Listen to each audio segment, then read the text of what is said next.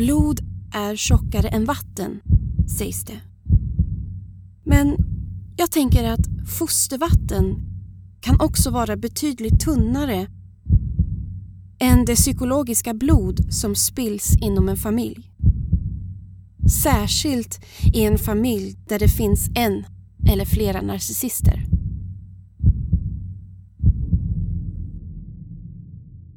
För några månader sedan blev jag kontaktad av en kvinnlig överlevare. Vi kan kalla henne Siri. Siri skriver Hej, jag vill dela med mig av min berättelse om narcissistiska föräldrar i din podd. Jag ska skriva ihop mina upplevelser. Det kan ta ett tag för jag måste försöka få med djupet för att kunna beskriva hur fruktansvärt det är att växa upp i en sådan familj. Siri försvinner sedan några månader och jag vill inte störa henne. Tänker att hon kanske ångrat sig. Men så en dag kommer ett mejl från Siri med en röstfil. Jag sätter på mig hörlurarna. Det är som en vackert berättad ljudbok.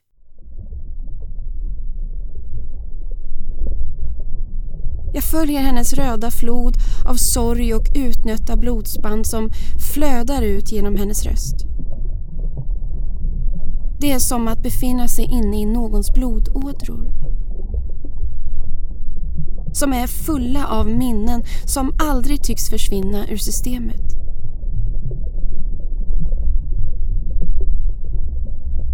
Du lyssnar på Epilogen Podcast och det här är Siris epilog, min narcissistiska mamma.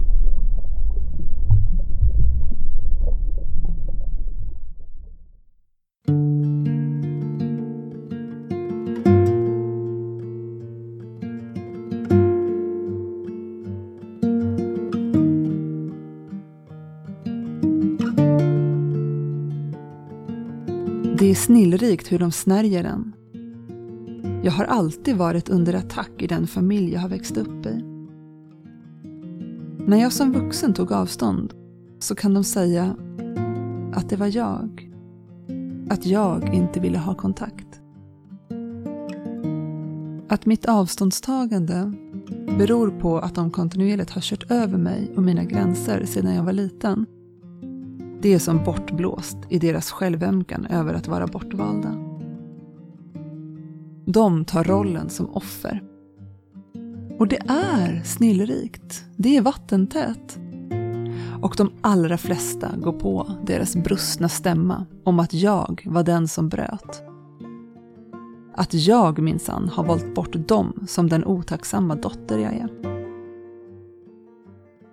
Men det gjorde jag aldrig. Jag sade bara nej till deras kränkningar av mig. Jag hade inget val. Mitt val var att gå under eller bryta för att kunna fortsätta leva. Det är som att drunkna. Du klarar inte att hålla andan längre och det spränger i kroppen. Ska du ta in vatten i lungorna eller simma upp för att få luft? Det var precis så illa för mig och det är så illa med narcissister till föräldrar. Det är ointressant vilka mina föräldrar är. Min berättelse behöver komma fram. Det finns många barn med narcissister till föräldrar.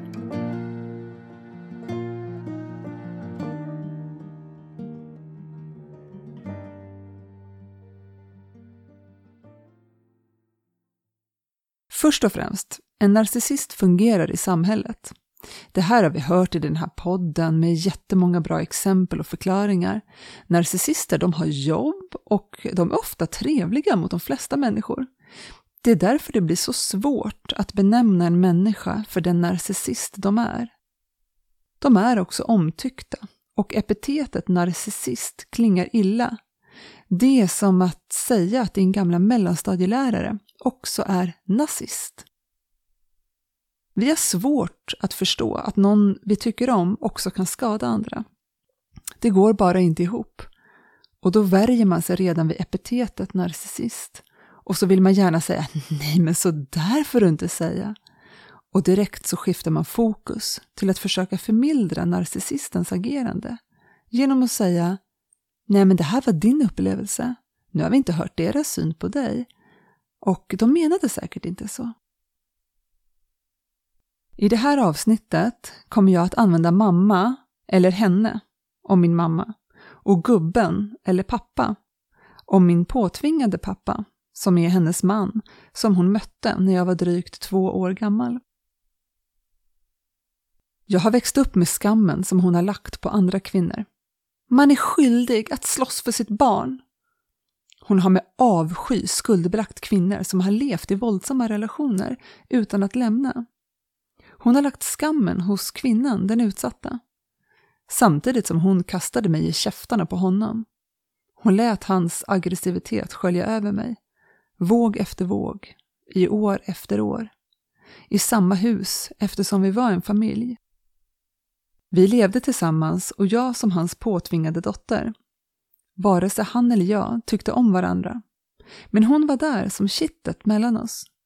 Hon smög in på mitt rum och talade så väl om honom. Jag behövde förstå honom. Jag behövde förstå hur fruktansvärt hemskt han har haft det som liten. Hur elak hans mamma har varit. Det var därför han var så arg. Jag behövde bara förstå. När det inte fungerade längre, när jag fortfarande sa ifrån, då blev hon arg. Hon blev jättearg. Jag minns en dag när vi hade bott ihop i ett par år. Jag var ungefär fem sex år gammal. Min mamma väntade deras barn, deras gemensamma barn. Hon tycker ofta om att berätta den här historien vid väl valda tillfällen. Hon återger den nästan precis som det var. Hon utelämnar en liten men mycket viktig detalj. Hon berättar gärna om det tillfälle när hon slog mig. Hon berättar hur jag var klängig. Hon berättar hur hon skäms. För det ska en mamma som slår sitt barn göra. De ska skämmas. Hon berättar hur hon var gravid, hur hon hade massor av hormoner som var svåra att hantera. Hon berättar hur hon ångrar sig. Hur hon gjorde fel. Hon gjorde fel. Med stora bokstäver. Det är väldigt sällan en narcissist har fel, men att vända en till synes omöjlig situation när hon slår sitt barn till hennes stora misstag, det är smart, det är intelligent. För smart är min mamma. Hon är väldigt smart och slug. Jag var säkert allt som hon säger. Jag suktade efter hennes kärlek. Jag var desperat i en tillvaro fylld av hans aggressivitet. Vad hon utesluter i berättelsen är varför hon slog mig. Jag minns det som igår och det gjorde så ont. Det fysiska läkte snabbt, men inuti mig var det någonting som brast. Jag trodde att jag hade gått sönder när jag föll ner mot golvet. Inte på kinden, käken eller händerna som tog emot mig, utan inuti. Jag visste inte vad våra inre kroppsdelar hette då, för jag var så liten. Men idag hade jag sagt ett utrymme i närheten av hjärtat, där vi har vår tillit. Det gick sönder och läckte ut. Som en orörd känsla som legat tryckt i mitt inre utrymme helt plötsligt brast och välde ut och försvann. Det gick inte att stoppa. Det var som att min tillit förångades och försvann upp och ut ur bröstkorgen för att alltid vara förlorad. Vad fick henne att slå mig? Hon väntade deras gemensamma barn. Hon bad mig att börja kalla den man hon har gift sig med för pappa. Jag ville inte. Jag minns så tydligt hur jag utmanade henne. Hur jag sa ifrån. Han är inte min pappa. Hon insisterade. Hon blev arg. Hon spände ögonen i mig och så sa hon Nu säger du pappa. För det här, det är din lillebror och så pekade hon på magen. Han kan inte växa upp och undra varför du inte säger pappa till honom. Jag ville fortfarande inte. Jag stod upp ståndaktigt för mig själv. Jag var en liten flicka på fem sex år mot min mamma. Hon sa igen och nu som ett hot. Nu säger du pappa. Jag vägrade. Slaget kom från ingenstans. Det träffade kinden och jag föll. Hon säger gärna idag att jag flög över golvet som för att förstärka hur hemsk hon var. Men hon har utelämnat varför hon slog. Hennes slag var en del av hotet och nu verkställde hon det. Jag var tvungen att säga pappa. Hon var uträknande. Det här var inte hormoner. Det var inte en klängig fem-sexåring. Det var utstuderat. Vi skulle bli en fin familj. Det mest ironiska i det här är att hon någonstans alltid har vetat att det här kommer att komma ut. Jag har vuxit upp med att hon har sagt att hennes största skräck är att jag ska skriva en bok om min hemska uppväxt. Att säga så till sitt barn, det är att vara medveten. Väl medveten om vad hon gör, vad hon har gjort och vad hon låter fortgå. Hon är så medveten om sveket till sin dotter och hon har gjort allt hon kan för att förebygga det. Hon har ömsom hotat, ömsom vädjat till min empati.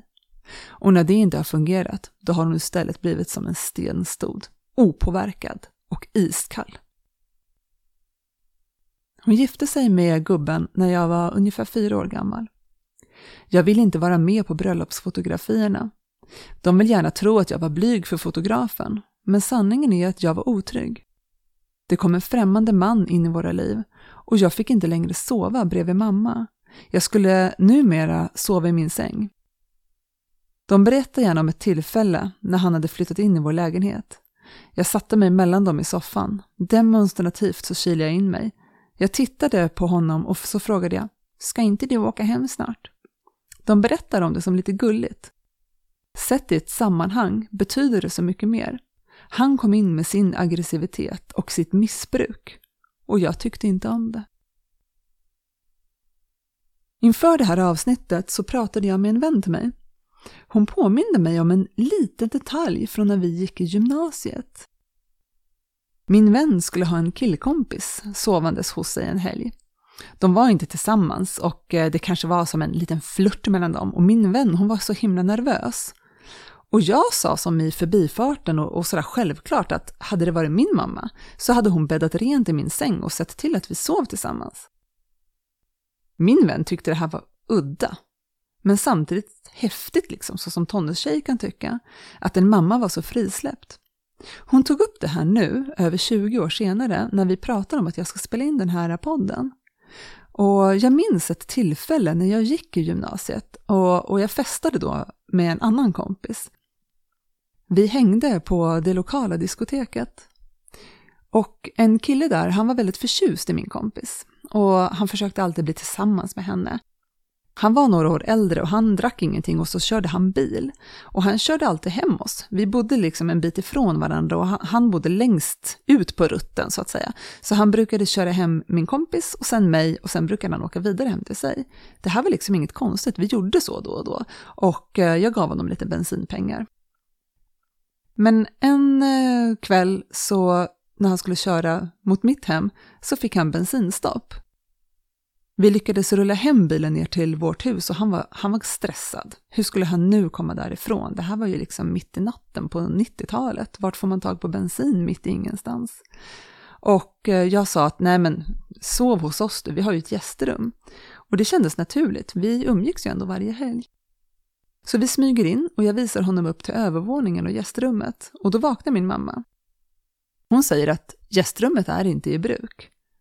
Utan hon säger han får sova hos mig. Och hon tar fram rena lakan och ber mig att byta i sängen och så väser hon i mitt öra. Vet du, du borde ta chansen och prova en.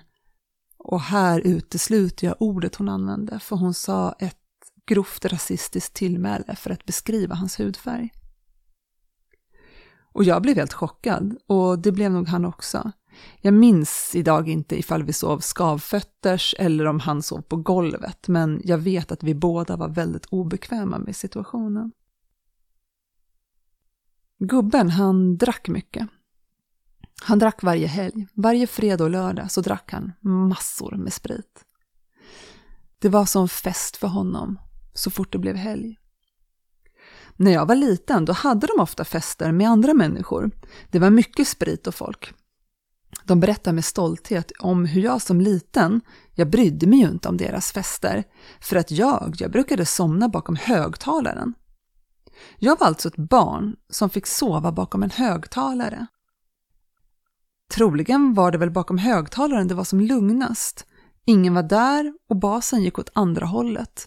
Det var mest tyst i lägenheten bakom högtalaren. Men de berättade som att jag var opåverkad av omgivningen, att jag var ett häftigt och coolt barn. Men vad gör det med ett barn som inte får trygghet hemma, som får sova bakom en högtalare när föräldrarna har fest på helgerna? När jag hade kommit till tonåren, då var det dags för mig att börja dricka med gubben. Det här började i åttan, när jag var 14 år gammal. Min mamma hade sedan länge tröttnat på hans upprepande prat. Han är som en skiva som hakar sig när han är full. Han varvar två teman. Det ena är att hans mamma var så elak och att han hade en sån fruktansvärd barndom. Och det andra är att han är fantastisk. Han är en fantastisk chef, han är en jättebra chef. Han är duktig på allt han företar sig. Han är smart och han har bra lösningar på hur allt fungerar. Idag skulle vi kalla honom arrogant och full av killgissande, men det ordet fanns inte då. Han menade att han var Guds gåva till min mamma, mig och min bror. Varje helg så förväntades jag att dricka sprit med honom. Två kvällar i veckan, fredag och lördag. Det var sprit blandat med läsk. Ofta en mörk rom med någon eh, variant av en lightläsk. Idag kan jag inte dricka vare sig sprit eller läsk. Jag är inte ledsen för det, såklart. Alkohol är ett gift och läsk är troligen inte heller särskilt bra för oss. Men det ger mig flashbacks av både sprit och läsk. Jag klarar inte av det. Kvällarna när vi drack så började den här upprepande skivan om hur hemskt han hade haft det som liten och hur bra han är som människa idag. Den gick om och om igen på repeat. Och till slut brukade jag varje kväll säga ifrån. Jag ifrågasatte och jag analyserade. Det här kunde han inte tåla. Han klarar inte av människor som är intelligentare än honom. Så han blev aggressiv. Han höjde rösten. Han satt där under fläkten i köket, rökte sina cigaretter och blev upprörd. Röd i ansiktet och jag såg hur hela han laddade. Varje kväll samma sak. Till slut så fimpade han cigaretten väldigt snabbt i askfatet och flög upp ur stolen mot mig. Jag reste mig lika fort. Jag har alltid stått upp för mig själv och jag tror att jag alltid kommer att göra det. Jag växte dessutom väldigt mycket i tonåren. Jag var lång och ranglig. Jag stod där och svajade. Ett barn full av sprit och läsk som mina föräldrar tvingade i mig. Framför mig stod den arga och aggressiva man som min mamma hade gift sig med. Han som skulle vara min pappa. Han var helt röd i ögonen. Vi stod så nära att vi kunde känna varandras andedräkter. Han stirrade aggressivt och provocerande rakt in i mina ögon hans armar spända längs sidorna och nävarna knutna. I efterhand har det hetat att det var jag som provocerade honom, att han var tvungen att lägga band på sig själv och att han, som den fantastiska man han är, klarade av att inte slå mig. Han har gjort det som en hjältehandling från honom. Som någon slags vriden hyllning att vi skulle tycka att han var en hyvens man som inte slog ett barn. Ändå var det alltid utan undantag han som flög upp mot mig. Jag har aldrig gjort utfall mot honom. Däremot svarade jag upp när han gjorde utfall mot mig. Jag stod upp. Jag var rädd för mitt liv varenda gång. Ändå flög jag upp lika snabbt, varje kväll, som han gjorde utfall mot mig. Två dagar i veckan, från 14 års ålder till 1920 när jag flyttade hemifrån. Om han slog mig? Nej, aldrig. Han hejdade sig alltid i sista sekund. Jag vet inte varför. Han har slagits förr och han tar gärna till knytnäven för att få tyst på sitt motstånd. Att slåss, det tillhörde även fest för honom. Han berättar gärna om slagsmål från tiden när han åkte med raggarna. Han slogs även i sina relationer. Den kvinna som han levde med före min mamma, hon åkte ofta in på sjukhuset, sönderslagen i deras relation.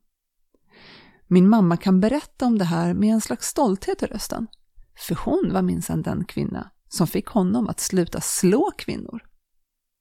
Men våld är så mycket mer än slag. När helgernas superfest hemma startade, ja då försvann min mamma väldigt tidigt på kvällen. Jag vet inte om hon tyckte att det var skönt att få en egen stund utan gubbens ältande. Men eh, oavsett så lämnade hon mig med honom. Jag var ett barn och jag fick bära all stress av hans fylleslag och aggressivitet under hela helgen. Det är svårt än idag att förstå hur hon kunde tycka att det var okej okay att jag, ett barn, drack stora mängder alkohol ihop med en man som var så aggressiv. Varför låter en mamma ett barn att göra så? Var är omtanken och kärleken till sitt barn? Thank you.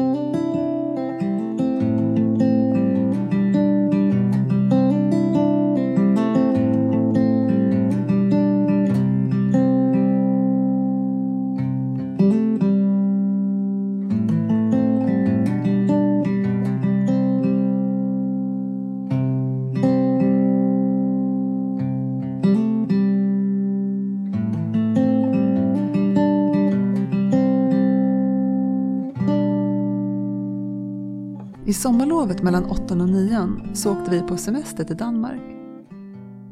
Vi bilade ner och skulle gå på Legoland.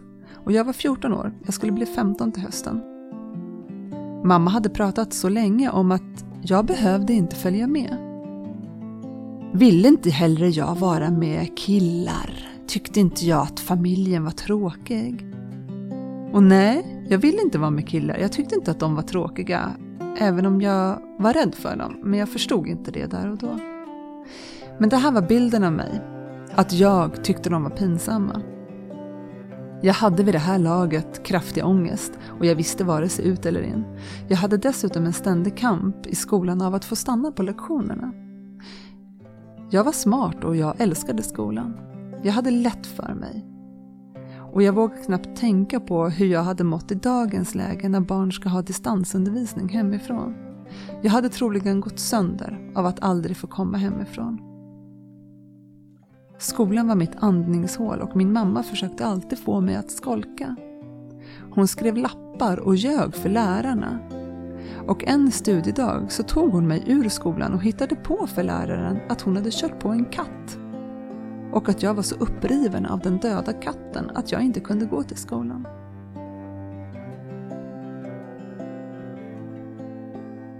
Tillbaka till Danmarksresan. Mamma hade tjatat så länge att jag inte ville vara med dem. Det blir en självuppfyllande profetia.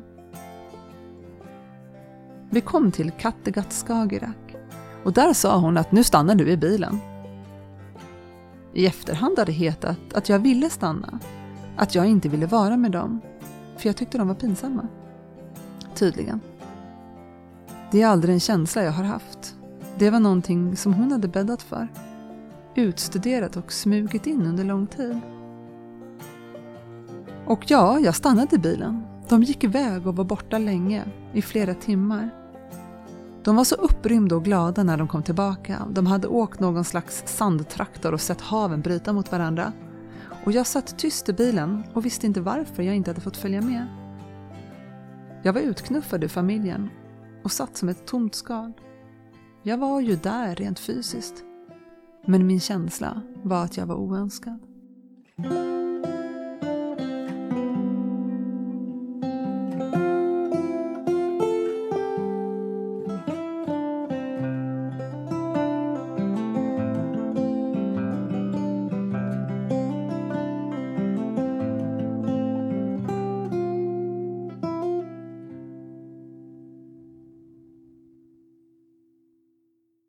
Min mamma har genomgående haft älskare genom sitt äktenskap med gubben.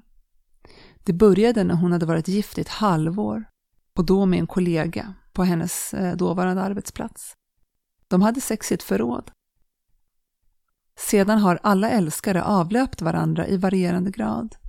Vissa har varit en enstaka gång, andra fler och vissa under längre tid. Hon har berättat om allt för mig det är som att hon har svårt att förstå vår relation mor-dotter. Ibland så är jag hennes väninna, ibland är jag hennes kollega, ibland har jag fått vara hennes mamma och väldigt ofta har jag fått vara hennes undersåte. Under långa perioder så har jag burit alla hennes hemligheter och alla hennes känslor. Hon var ofta iväg på företagsevent med övernattning Eh, när hon jobbade och då levde hon rövare. Hon låg alltid med någon man och alltid någon som var i beroendeställning till henne på något sätt. Antingen så var hon hans chef eller så var hon hans uppdragsgivare. Oftast skedde det då på det här hotellet som företaget hade hyrt. Men en gång minns jag att hon höll på att råka illa ut. Eh, de kunde av någon anledning inte vara på hotellet och de var i Stockholm. Och de hamnade utomhus någonstans mitt i Stockholm. Jag tror det var på Riddarholmen. Hon försökte alltså ha sex på en parkbänk när polisen kom. Men eh, som den manipulativa kvinna hon är så lyckades hon snabbt ta sig ur den här historien genom en kombination av hot och offerkofta. Hon tyckte ju såklart synd om sig själv, tårarna rann. Vem står emot en kvinna där tårarna faller? Poliser är ju också människor och jag vet hur sjukt manipulativ hon är. Det går inte att stoppa henne när hon sätter fart. Så att eh, hon slapp bli arresterad och eh, kanske inte blev det något sex den kvällen heller. Men eh, mycket sex har min mamma haft. Dock inte med gubben, hennes man, utan med sina älskare. Jag har hört om allt och eh, det är ointressant med alla dessa män hon har varit med. Men eh, gemensamt är att i princip alla har hon tagit hem i efterhand på fika tillsammans med gubben. Som små troféer har hon bjudit hem de här männen i hemlighet och gubben har inte vetat någonting. Det finns tre av de här männen som på något sätt är intressanta att nämna. Därför att hon har involverat mig i det här. Den första, han var en som jobbade mycket för henne. Och från en dag till en annan så började han kalla mig för sin syster. Jag förstod ingenting. Det kändes väldigt obehagligt. Jag var väl i, ja, jag kan ha varit senare tonåren, tidig 20, 20 ålder där någonstans. Kanske lite senare. Strax efter att han hade börjat kalla mig för sin syster så berättar mamma att hon har haft någon väldigt vriden BDSM-sex med honom, där hon har bundit fast honom och ja, tvingat honom med våld att kalla henne för mamma. Och efter det här har han alltså börjat kalla mig sin syster. Och han har även kallat min bror för bror. Det här är ju absolut inte normalt på något sätt. En annan som är värd att nämna, det är den kock som har jobbat för mamma i omgångar. Och och eh, till slut, så efter många år, så blev, fick de ihop det. Någon blöt företagsfest. Och när min bror några år senare gifter sig så är det den här kocken som lagar maten på min brors bröllop. Och jag vet inte om min bror känner till att vår mamma har legat med kocken som grillade på deras bröllop. Men det har hon. Och den tredje, han är väl det enda undantaget i mönstret. Han var aldrig underställd mamma, utan han var chef på samma nivå och därmed självständig i förhållande till henne. De hade en relation en längre tid. Han vägrade också att åka hem till henne och gubben på fika. Och efter ett tag så förklarar han sin kärlek till min mamma och vill att hon ska lämna gubben. Hon skrattar ut honom och säger att hon inte tänker göra det. Hon gör slut med honom. Och direkt efter att det har tagit slut så vänder hon sig till mig. Hon ber mig att träffa honom. Han är ju ledsen och behöver uppmuntran och kan inte jag muntra upp honom lite grann? Hon ber mig att åka på en båtsemester med honom. Samtidigt så ringer hon och pratar med honom utan att jag vet om det och hon ber honom att kontakta mig och ta med mig på den här båtsemestern. Hon hittar på någon sjuk historia om att jag är deprimerad och behöver uppmuntran. Och han ringer faktiskt vid något tillfälle till mig och säger att jo men alltså din mamma har bett mig att ringa dig. Och jag säger att ja men vänta min mamma bad mig att prata med dig. Och där någonstans i telefonsamtalet så går det upp för oss båda att mamma spelar ut oss mot varandra. Och vi avslutar samtalet. Och det sista mamma säger till mig när det gäller honom det är att ja, Men han är faktiskt en fantastisk älskare och du borde prova honom.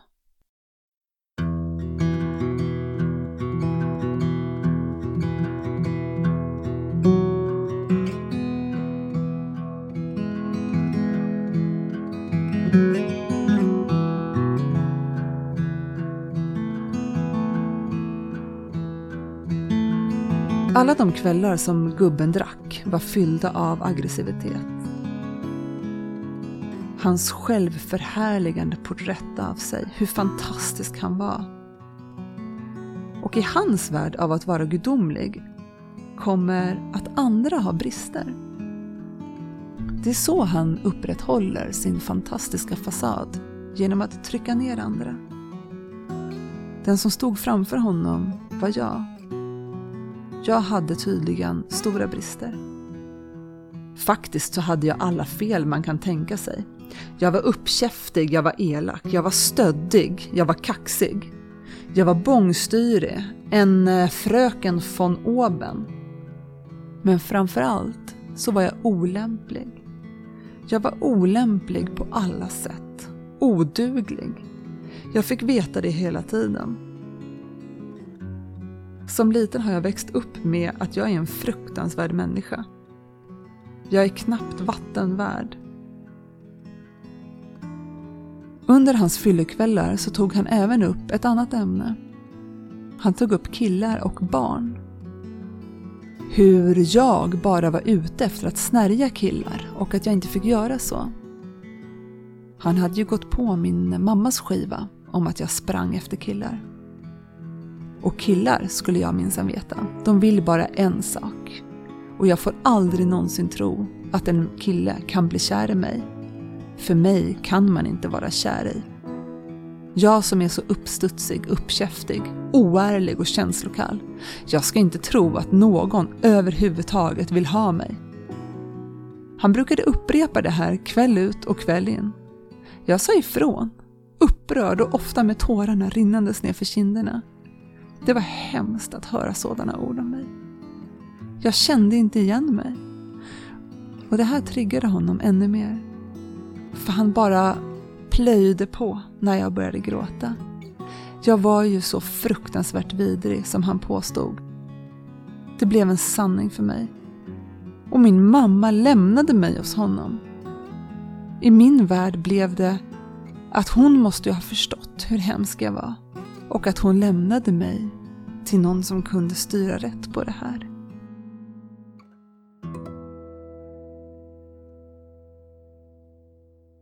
Jag tror att eh, för att vi ska kunna uppleva någonting så behöver vi en referenspunkt. Till exempel för att bli glad så behöver man veta vad ledsen är. Eller i alla fall att vara neutral. Det är först när vi har en referenspunkt som glad kan bli en känsla som du upplever på riktigt. Och när man växer upp i ett hem där ens så kallade föräldrar nästan med en manisk besatthet kränker en så är det inte möjligt att förstå vad kärlek är. Jag lärde mig mycket tidigt att anpassa mig, att smälta in och sätta alla mina egna behov åt sidan för att slippa förvärra min utsatthet. Att be om deras nåd för att få dem att lugna sig, det trodde jag var att uppleva kärlek. När de slutade attackera mig så trodde jag att de äntligen visade det som andra pratade om kärlek. Jag växte upp i tron att jag var en av de allra värsta människorna på den här planeten. Att så fort jag öppnade munnen så fick andra människor ett obehag av att höra mig. Både av innehållet av det jag sa, men även ljudet av min röst. Det blev som en sanning i mig att jag var fruktansvärd och att andra personer gjorde någon slags god gärning i att jag fick tillåtelse att vara där som en samhällstjänst, trots att de mådde så dåligt av min blotta närvaro. Som barn föds du inte med en uppfattning om vad kärlek är. Du föds med en längtan efter kärlek, men du vet inte hur kärlek känns innan du har upplevt det. Längtan efter kärlek är fundamental för oss, som en inre radar som bara pejlar efter kärleken. Utan verktyg och en riktig referenspunkt till kärlek så tar man det man kan hitta och tror är kärlek. Jag trodde att min mamma älskade mig. Hon sa orden vid vissa tillfällen som en del i sin manipulation av mig. Och om orden var där så måste det ju vara sant, trodde jag som liten. Jag törstade så efter kärlek men hade inga verktyg eller referenspunkt om hur kärlek skulle kännas. Jag trodde det handlade om att lyda henne, att blidka henne. Om jag bara var som hon ville så skulle hon älska mig. Men det är inte kärlek, det är kontroll. Det är inte konstigt att min första längre relation var med en oerhört kontrollerande person. En pojkvän som konstant kränkte mig och där jag aldrig dög. Han upprepade exakt samma mönster som min mamma hade gjort under hela min uppväxt. Han kunde till exempel nypa mig under nätterna eller blända mig med en lampa för att jag inte skulle få sova. Han kontrollerade vad jag åt och tog ofta bort tallriken när han tyckte att jag hade ätit tillräckligt. Han slängde mat jag hade lakat av olika påhittade anledningar. En favorit var att det luktade illa och att jag var usel på matlagning. Kränkningarna mot mig var öppna och då förklädda som skämt, som andra kanske skrattade lite sådär besvärat åt. Men eh, hemma så blev de alltid allvarligare, grövre och värre när vi var ensamma. En gång när vi var hemma hos mina så kallade föräldrar så hamnade gubben i bråk med min pojkvän. Vi skulle åka och helt plötsligt när vi står i hallen så gör gubben utfall mot min pojkvän. Det blir tumult och jag bara skriker rakt ut. Mamma kommer rusande och sliter i gubbens hår så tussarna ryker. Gubben håller i min pojkvän som sparkar vilt omkring sig. Jag vet inte hur det slutar men helt plötsligt så är vi utanför huset. Det är vinter. Det är snö och is. Det är kallt. Men jag känner inte kylan utan jag är i chock. Jag kan inte prata.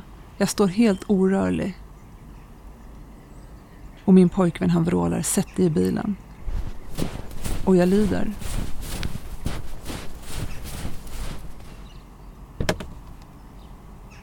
Han kör därifrån innan jag ens har hunnit fästa säkerhetsbältet.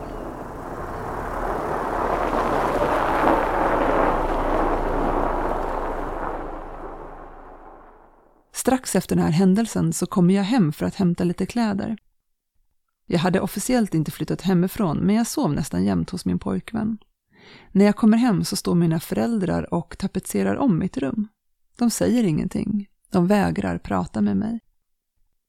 Gubben blänger på mig som att jag vore en mördare. De hade slängt ut alla mina saker i garaget och bad mig att ta det jag ville ha. Resten skulle åka på tippen. Jag minns inte hur gammal jag var, men jag hade inte fyllt 20 när det här hände. Jag fick flytta in på heltid hos min kontrollerande pojkvän.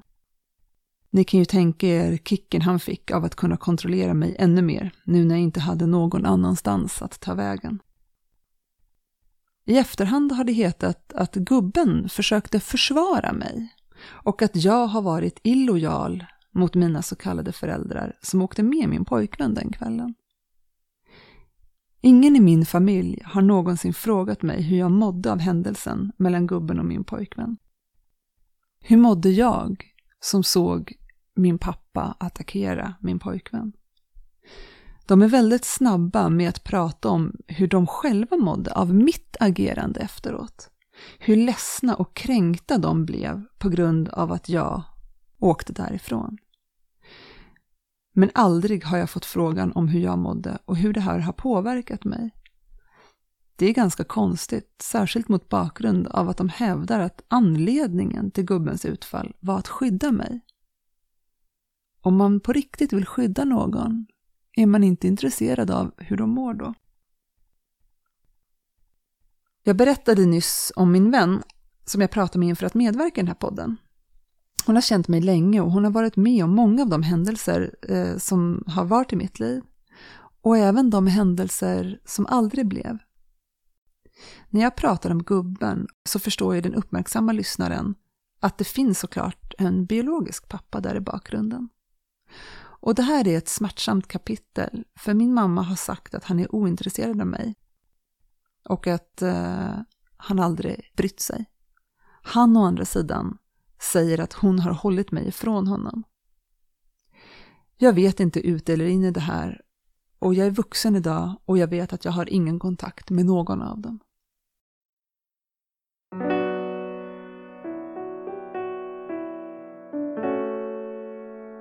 Jag har idag inga barn.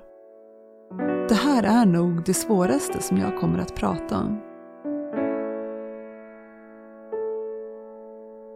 Jag har väldigt många gånger i mitt liv fått frågan varför jag inte har barn. Och jag har sagt massa olika förklaringar. Allt från att jag inte kan få barn till att jag inte vill ha barn. Sanningen är att jag inte har vågat skaffa barn.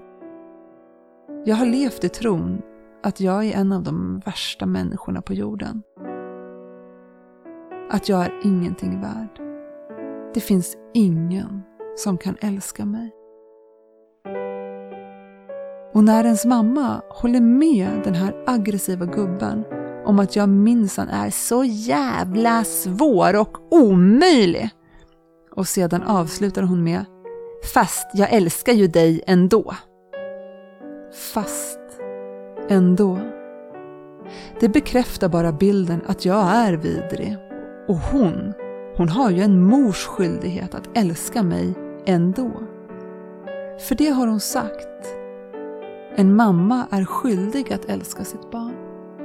Hon har aldrig haft något annat val än att älska mig. Det har jag växt upp med.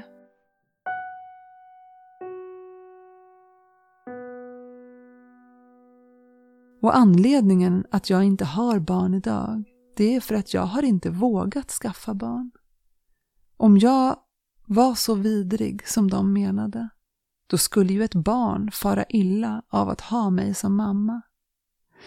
Så av omtanke för ett ofött barn så har jag aldrig skaffat barn.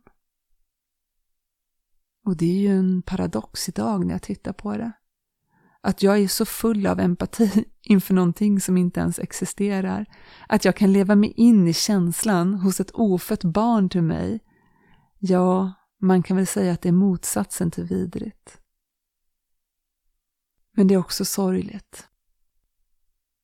Jag kan idag sitta och titta på den flod av sorg som bara forsar bredvid mig. Smärtan av att berövas någonting så fint som ett eget barn. För att jag har fått inpräntat att jag är en av de vidrigaste människorna som finns på den här jorden. Ibland faller jag ner i den här floden av sorg och det är som ett bottenlöst hål utan ände.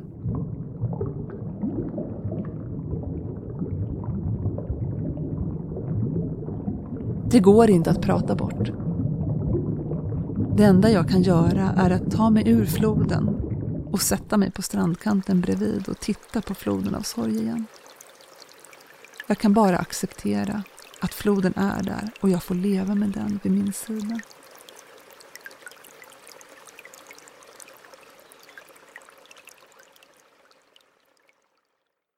Jag tänkte också berätta om den händelse som slutligen gjorde att jag bröt med min mamma. Jag hade brutit med gubben flera år tidigare.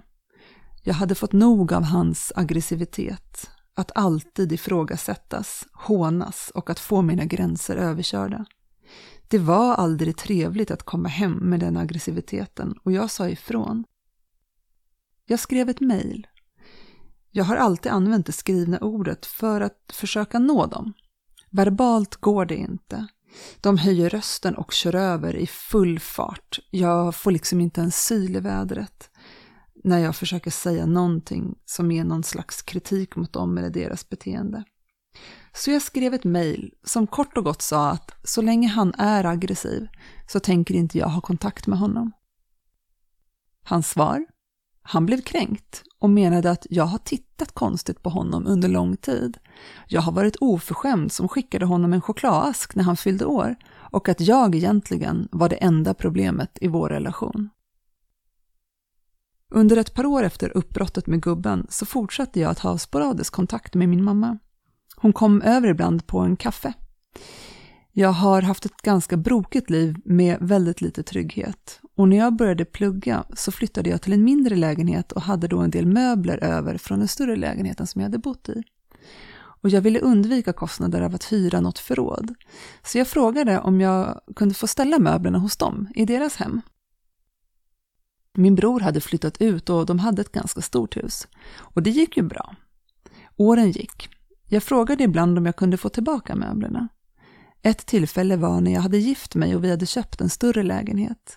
Då behövde vi bland annat en soffa. Men nej, då menade min mamma att jag hade gett möblerna till dem och att de hade inrättat sitt liv efter mina möbler. Vilket såklart inte var sant. De hade så många soffor och soffbord att de till och med eldade upp ett par av dem ute på tomten en sommar. I alla fall, för ett par år sedan så fick jag ett sms av min mamma där hon glatt visade en byrå som hon har renoverat. En byrå de hade hittat på någon loppis.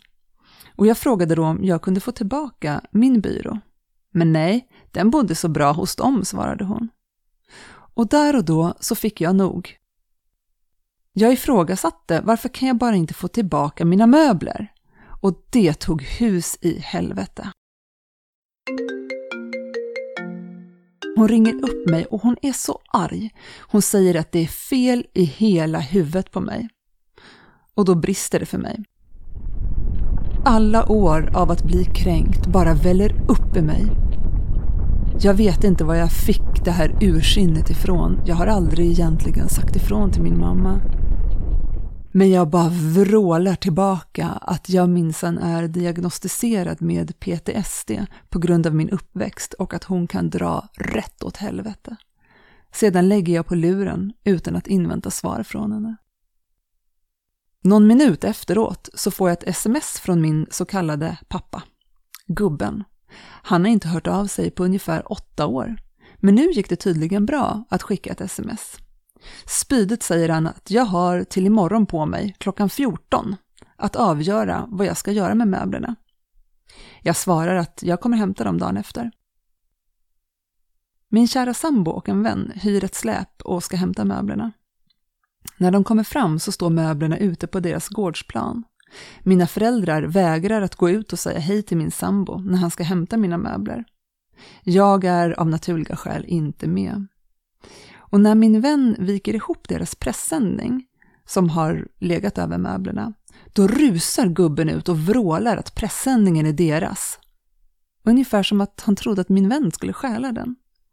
Alltså det är så surrealistiskt att veta att min sambo och min vän har varit utsatta för det här. Att de skulle åka och hämta mina möbler och kommer fram och de står i en hög utanför huset men ändå innanför grinden, så de har fått öppna en grind, gå in och hämta möblerna där. Och att mina föräldrar uppenbart står i fönstret och tittar på när min sambo och min vän hämtar hem mina möbler. De går inte ut för att säga hej, men de rusar ut och vrålar när de tror att deras pressändning ska stjälas. Det här är den sista kontakt jag har haft med dem. Och det svåraste för mig att acceptera, det är att det är de som väljer bort mig. Inte någon gång har jag fått förståelse eller ens ett rimligt och normalt mänskligt bemötande. Varje samtal med mina föräldrar är som ett krig där de bara måste få rätt och håller man inte med, när då skjuter de ner sin motståndare. Jag är deras dotter, eller i alla fall den enas. Ändå så kan de aldrig någonsin fråga hur jag mår, vad jag behöver, vad jag tänker, vad jag tycker, vad jag känner. Jag har aldrig fått känna att jag är älskad, att de är stolta för det jag skapar och åstadkommer.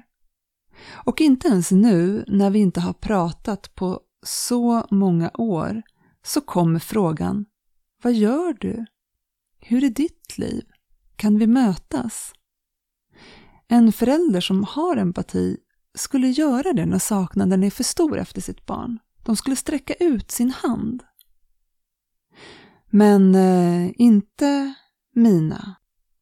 Deras tystnad, det säger det som de aldrig någonsin har uttalat med ord. De vill inte möta mig för den jag är. De vill fortsätta att upprätthålla sin vridna bild av mig som otacksam och självisk. Och nu när jag har tagit avstånd så är cirkeln sluten. Äntligen fick de rätt i att jag är världens mest otacksamma och vidriga barn. En uppväxt måste inte vara fylld av fysiskt våld för att vara hemsk. Psykiskt våld betyder inte att det gör mindre ont i offret.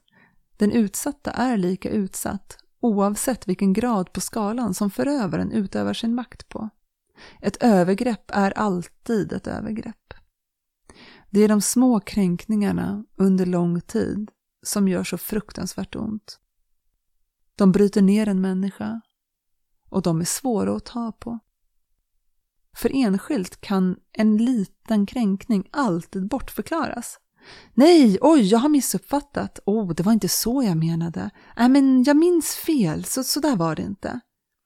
Och när det inte fungerade så hette det mer att nej, men nu har du varit för känslig. Nej, men så där kan du inte säga, du får ju oss att framstå i dålig dager. De små kränkningarna, de syns inte, men de behöver sättas i ett sammanhang. Man måste se mönstret för att kunna sätta ord på vad man har varit med om.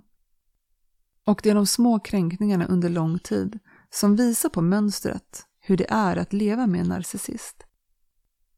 Det hjälper inte att man får en ursäkt dagen efter eller att det blir lugnt på den aggressiva fronten under ett par dagar. För det återgår alltid. En narcissist är och förblir just narcissist. Det är ett tillstånd, en personlighet. Som offer kan man inte vinna. Ett liv är mångfacetterat och innehåller så mycket. Jag har lyckats utbilda mig, mot alla odds ska tilläggas. Eh, det har varit en lång och brokig resa för mig. Och nu börjar det här avsnittet att lida mot sitt slut. Om mina föräldrar mot förmodan skulle höra det här så vet jag vad de kommer att säga. Hon överdriver. Nej, så där var det inte. Hon vill bara chikanera oss. Ja, det är ett ord som de har använt många gånger. Det är inte mitt ord. Hon, hon är minsann riktigt vidrig. Hon tror att hon är något. Med sina fina ord så tror hon att hon kan baktala oss. Men ni ska veta att hon har inte varit särskilt lätt hon heller. Har vi hört den här skivan förut? Förövare som inte vill ta ansvar för det de har gjort. Som lägger skulden på offret. Som spelar offer av att vara utsatta för en galning. Fast det är precis tvärtom. Det finns så många exempel genom mitt liv. Jag skulle kunna berätta om den gången i tidig tonår när min mamma shoppade upp de pengarna som fanns på mitt sparkonto som min morfar hade sparat till mig. Det var hela mitt lilla sparande och jag såg aldrig de här pengarna igen. Jag skulle kunna berätta om hur de fick mig att sluta med musik. Jag minns så himla väl den sista gången som jag rörde det där instrumentet jag så gärna ville spela. Jag slutar spela, jag tittar ner på mina fingrar, jag sitter så orörlig en timme och bara tittar på fingrarna. Jag säger farväl och stänger en dörr inom mig. Jag går upp på mitt rum och rör aldrig mer ett instrument på grund av hur de betedde sig. Ändå så kan jag fortfarande läsa noter. Det har aldrig släppt i mig, jag älskar musik. Jag har växt upp med två dysfunktionella föräldrar. Det är många barn som gör det. Ibland är det den ena föräldern och ibland är det båda. Jag har funderat mycket över min mamma. Jag har tittat på henne från många perspektiv. Har hon varit under hot av min pappa? Men nej, hon har agerat själv. Och det är svårt att förstå hur någon aktivt kan låta ett barn fara illa. Men hon har inte låtit min bror fara illa, bara mig. Alkohol, aggressivitet. Jag fick faktiskt inte äta mer än en portion mat under uppväxten, för resten skulle gubben och min bror ha. Det hette att eh, de åt så fort att jag inte hann med. Inte ens här lyckades jag äta i rätt tempo till min familj. Jag har aldrig ätit två portioner under min uppväxt. Hon kan faktiskt titta på mig förvånat när jag säger någonting som hon liksom tycker låter smart. Jag menar, jag är intelligent. Och hon har inte ens förstått det. Min mamma känner inte mig. Och det är inte ett resultat av hans våld mot mig. Utan om hur ointressant jag är för henne. Jag har varit utelämnad till föräldrar som maniskt har förtryckt och kränkt mig, där min mamma har gått i bräschen för det här. Hon har varit så utstuderande i att vilja rasera mig och jag kan verkligen inte förklara varför. Varför ville hon att jag skulle skolka? Varför skulle jag hänga med killar? Varför ville hon att jag skulle dricka sprit? Varför fick hon mig att sluta med allt som jag tyckte om? Jag har ingen aning. Den enda jämförelse jag kan göra, det är styvmodern i Snövit. Spegel, spegel på väggen där. Säg mig vem som vackrast i landet är. Jag vill avsluta med att berätta för er som har empati att jag mår bra idag. Det har inte varit en enkel väg och många har faktiskt frågat hur har jag lyckats? Jag har faktiskt fått den frågan när jag diagnostiserades med PTSD. Ja, och jag har ingen aning, jag har inget svar. Mer än att jag mår bra. Och jag tror en bidragande orsak är att jag har ingen kontakt med mina föräldrar idag. Helt enkelt för att det går inte. Tack för att ni har lyssnat.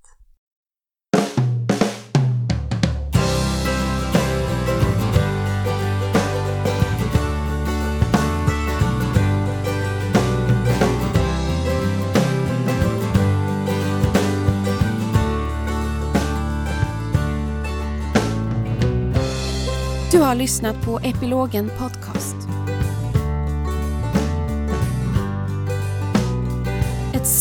Varmt tack till dig Siri. För ditt mod att förmedla din kunskap genom att vi fick ta del av din epilog och dina känslor och tankar på ett sådant naket och ärligt sätt.